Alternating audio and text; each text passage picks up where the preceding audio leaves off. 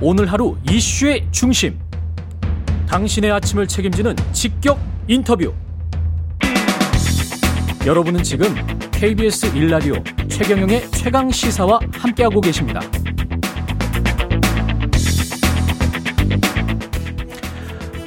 네, 어제 우크라이나와 러시아 양측의 대표단 협상 만났고요. 또 한 번 만나기로 한 것 같아서 어떻게 될지 모르겠습니다. 전 국립외교원장 김준영 한동대학교 국제어문학부 교수님 연결돼 있습니다. 안녕하세요. 네, 안녕하십니까. 예, 긍정적으로 일단 평가할 만합니까? 진전이 좀 되고 있는 것 같나요? 일단 협상을 했다는 데는 분명히 긍정적이지만요. 예. 뭐 이게 쉽게 그렇게 예, 한쪽으로 결말이 나거나 타협하기 좀 힘들 것 같습니다. 왜냐하면 어, 그걸 생각해 보시면 되는데요. 예. 우리가 사실 뭐 돌이키기도 싫습니다만 한국 전쟁 때 협상 테이블에 간 다음에 3파선을 중심으로 엄청난 피를 흘리면서 싸웠지 않습니까? 아, 그 이유가 뭐냐면 예. 협상이 되기 전에 유리한 고지를 참여하고 음, 그다음 유리한 상황에서 협상을 해야지 자기들 저쪽이 예, 굴복시킨다는 생각들 때문에 아마 협상과 지리한 공방이 아마 같이 가는 그러한 국면이 생각보다 장기화될 수 있다 이렇게 생각합니다. 푸틴은 그럼 명분으로 우크라이나의 중립국화를 내세웠는데 그것 말고 네. 땅의 일부를 좀 뺏겠다 이런 것도 있나요?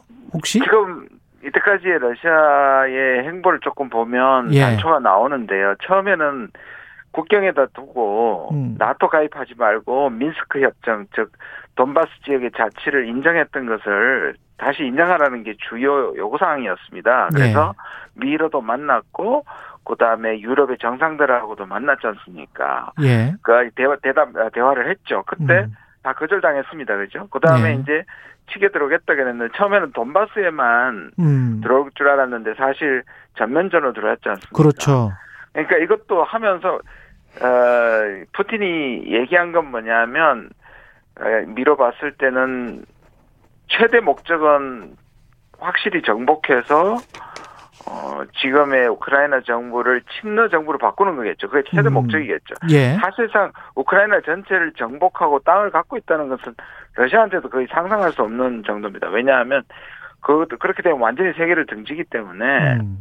그냥 이렇게 침략을 한 다음에 그 다음에 이 자기들 입장에서 보면 우크라이나가 위협이 되지 않게 만드는 거고 위협이 되지 않게 만들려면 완전히 친러 정부로 만드는 것인데 지금 생각보다 러시아가 그것을 몇, 며칠 안에 이룰 수 있을 것처럼 보였는데 저항이 커졌단 말이에요. 예.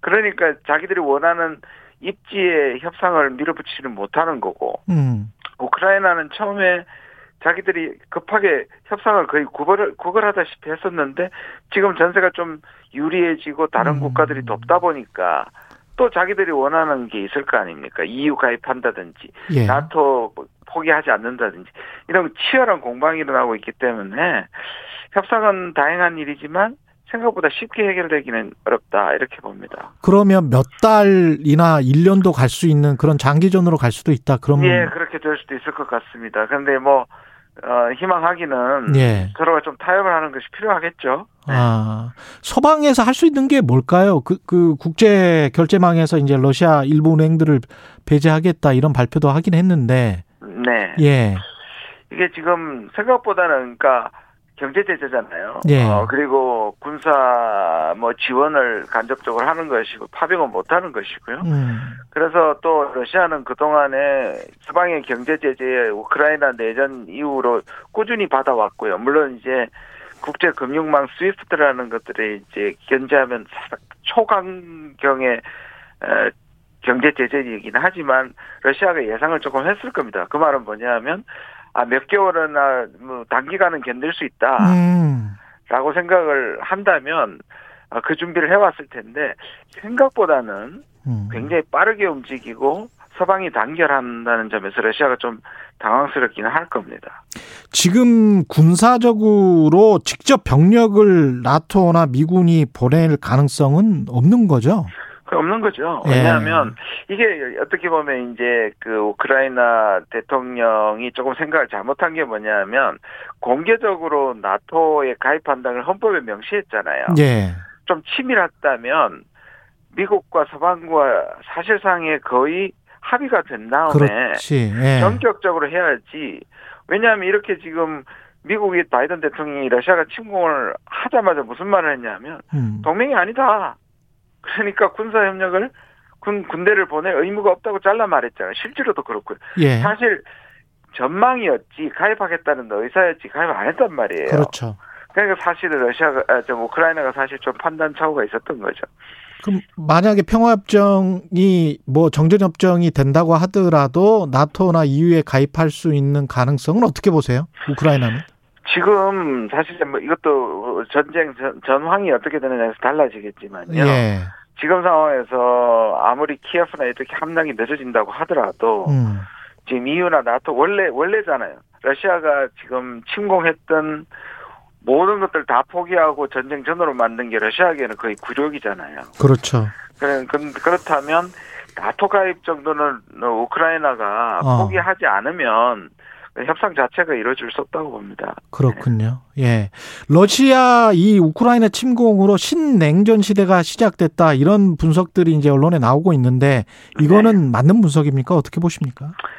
이제 냉전이라는 거는 사실 역사상에 딱 한 번밖에 없었거든요. 예. 그 미국과 소련이었고 거의 음. 뭐 반세기 동안 있었는데 그걸 재현된다는 의미에서 신냉전은 저는 오히려 바람직하지 않고요. 음. 옛날처럼 이렇게 완전히 갈라진 두 진영이 사는 건 아니지 않습니까? 예. 지금 러시아든 중국이든 서방과 밀접하게 연결돼 있단 말이에요. 그래서 우리가 그렇습니다. 예. 섣불리 신냉전을 쓰면 음. 우리 스스로가 과거와 같이 한 진영을 선택해야 된다는 결론이 그렇죠. 나기 때문에 예. 바람직하진 않아요. 그러나 예. 그러나 미중도 마찬가지고 미러도 마찬가지고 음.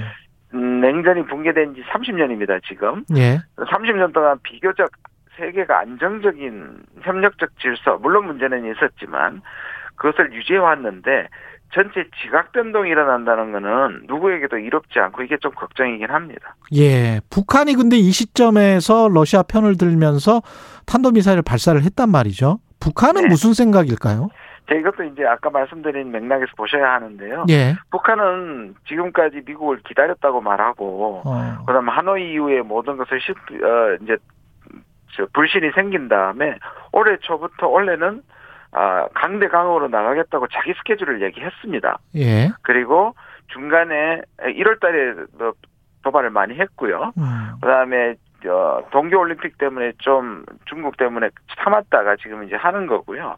우크라이나와 직접적인 관계는 저는 없다고 보는데 아까 말씀드린 것처럼 전체적으로 미국이 러시아와 중국과 적대적이고 중국과 러시아가 합- 협력을 하고 여기에 북미 관계가 나빠지면 북중러라는 그다음에 한미일이라는 기본적인 진영이 나눠질 수 있고 좀 적- 아. 적대적이 될 수 있다는 게 좀 걱정이긴 합니다. 예. 우리는 어떻게든 전략적 모호성을 계속 유지해 나가야 되겠군요. 저는 모성이라보다 기민성이라고 생각하는데 기민성. 왜냐하면 예. 우리의 기본은 미국에게 있고요 한미 동맹에 있는데 예. 한미 동맹이 중국이나 러시아의 관계를 해칠 만큼 과도한 요구할 때는 음. 우리가 들어줄 수 없는 거죠. 알겠습니다. 그러니까, 예, 여기까지 하겠습니다. 지금까지 김준영 한동대학교 교수님이었습니다. 고맙습니다. 네 감사합니다.